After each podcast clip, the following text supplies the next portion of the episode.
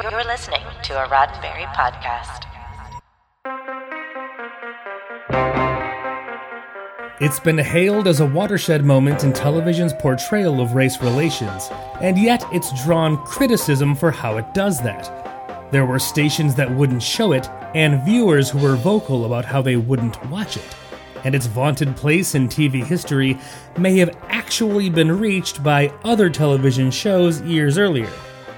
I'm Ryan Myers, and this is your Sci Fi 5.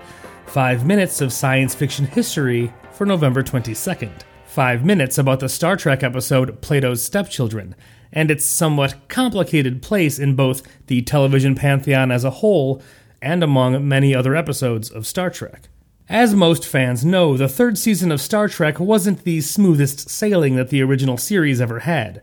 Protesting the show's schedule placement in what was considered a Friday night death slot, a night of the week on which people were expected to be out socializing and not sitting in front of the TV, Gene Roddenberry reduced his day to day involvement with the production of Star Trek. He was spending as much time trying to plot out his next career move as he was maintaining the show that had put him on the map. Fred Freiberger was brought on board to handle the day to day production and oversee the scripts that were taking shape. That included The Sons of Socrates, a story outline submitted over the summer of 1968 by Meyer Dolinsky, who had also written several well regarded installments of The Outer Limits. The story was revised numerous times, with its fourth and final draft rewritten by Arthur Singer, though the ultimate on screen credit went to Dolinsky alone. But Fred Freiberger kept tweaking and adjusting the script up to and during filming, by which point the episode title had become Plato's Stepchildren and involved a planet of powerful telekinetic humans who modeled their entire society on ancient Greece which was really handy, seeing as there were plenty of rentable costumes and set pieces based on that era of Earth's history. The leader of the Platonians, Parman, is dying, and after Dr. McCoy cures him, he demands that the good doctor remain on this planet forever, and repeatedly uses his immense mental powers to make Kirk and Spock behave very uncharacteristically. Of course, Bones figures out how the Platonians got their powers and works on giving Kirk and Spock those same powers, and then some but it's a treatment that takes a little while to take effect. Uhura and Chapel are then forced to come to the planet, paired off with the male officers in a degrading display for the Platonians' amusement. Just before Kirk is able to turn the tables on Parman and save the day. That's the story on screen. There's just as much of a story behind the scenes after this.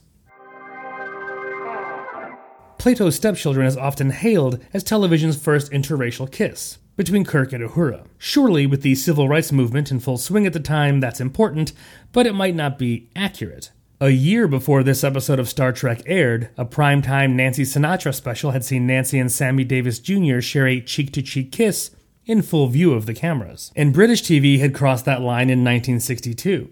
And many critics have pointed out that it's perhaps not a great example of interracial romance because Kirk and Uhura didn't exactly embark on this embrace willingly. There's also the script's treatment of the character of Alexander, played by Michael Dunn. He's a little person who is tormented by the Platonians due to his size, something which Kirk assures him is not an issue in civilized societies like the Federation. And yet, in the show's closing moments, beaming back to the Enterprise with Alexander, Kirk contacts Scotty and says he's bringing a little surprise aboard. As much as Star Trek is hailed for its ahead of its time inclusiveness, here it basically backspaced over its inclusive message for an easy punchline. Some NBC stations in southern states refused to carry the episode. The BBC didn't show Plato's stepchildren until 1993, not because of the interracial kiss, but because of the implied sadism in the scenes immediately following the kiss. Perhaps Plato's stepchildren's placement on a pedestal in TV history is problematic. Really problematic. None of that erases the episode from its place in Star Trek or sci fi history, and at the very least, it was among the first, even if it wasn't the first, to break some significant new cultural ground. This has been 5 minutes of science fiction history, your daily Sci Fi 5, for November 22nd. Sci Fi 5 is produced by Roddenberry Entertainment, executive producer Rod Roddenberry.